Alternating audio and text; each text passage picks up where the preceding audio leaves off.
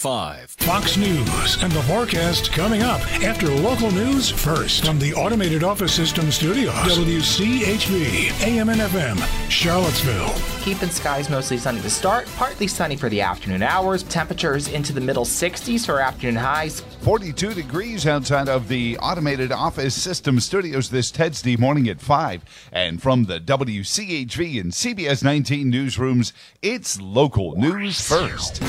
In the moment, I was actually shook because I just thought if he see me, he would just go, you know, because the way that the police were talking, they were talking like he was just shooting at people for no reason.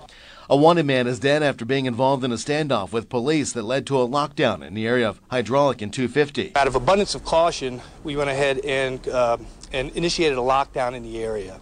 The suspect, 44 year old Billy Seitz, was shot and killed after police said he pointed a gun at them. The suspect was transported to UVA Medical Center, where he later succumbed to his injuries. The Albemarle County Board of Supervisors meet today beginning at 2 p.m., but at 6 p.m., the first public hearing on the county's recommended fiscal year budget. You can sign up to speak at the meeting online at albemarle.org or in person at the Lane Auditorium. Charlottesville Mayor Lloyd Snook officially announcing his reelection bid on Tuesday. Council is capable of functioning as a unit, that it doesn't have to be a pitched battle every time. Charlottesville Mayor Lloyd Snook. City Councilor Michael Payne also announced that he would be seeking re election this November. Millions of Americans will lose emergency food relief today.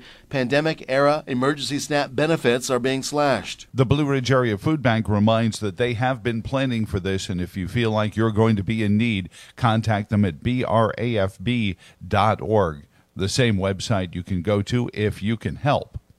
From the CBS 19 newsroom, I'm Bo Sanks. And here at the Automated Office System Studios, 42 degrees with Fox News and your CBS 19 Weather Authority forecast coming up next on the station, bringing you full coverage of CPAC 2023 Thursday, Friday, and Saturday. Brought to you by the Spirit of Virginia on WCHV.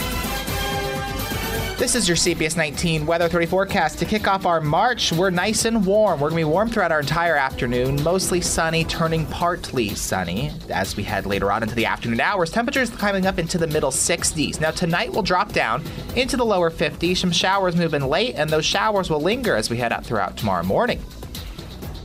I'm CBS 19 meteorologist Grant Chungo for Seville 1075 and 1260 WCHV.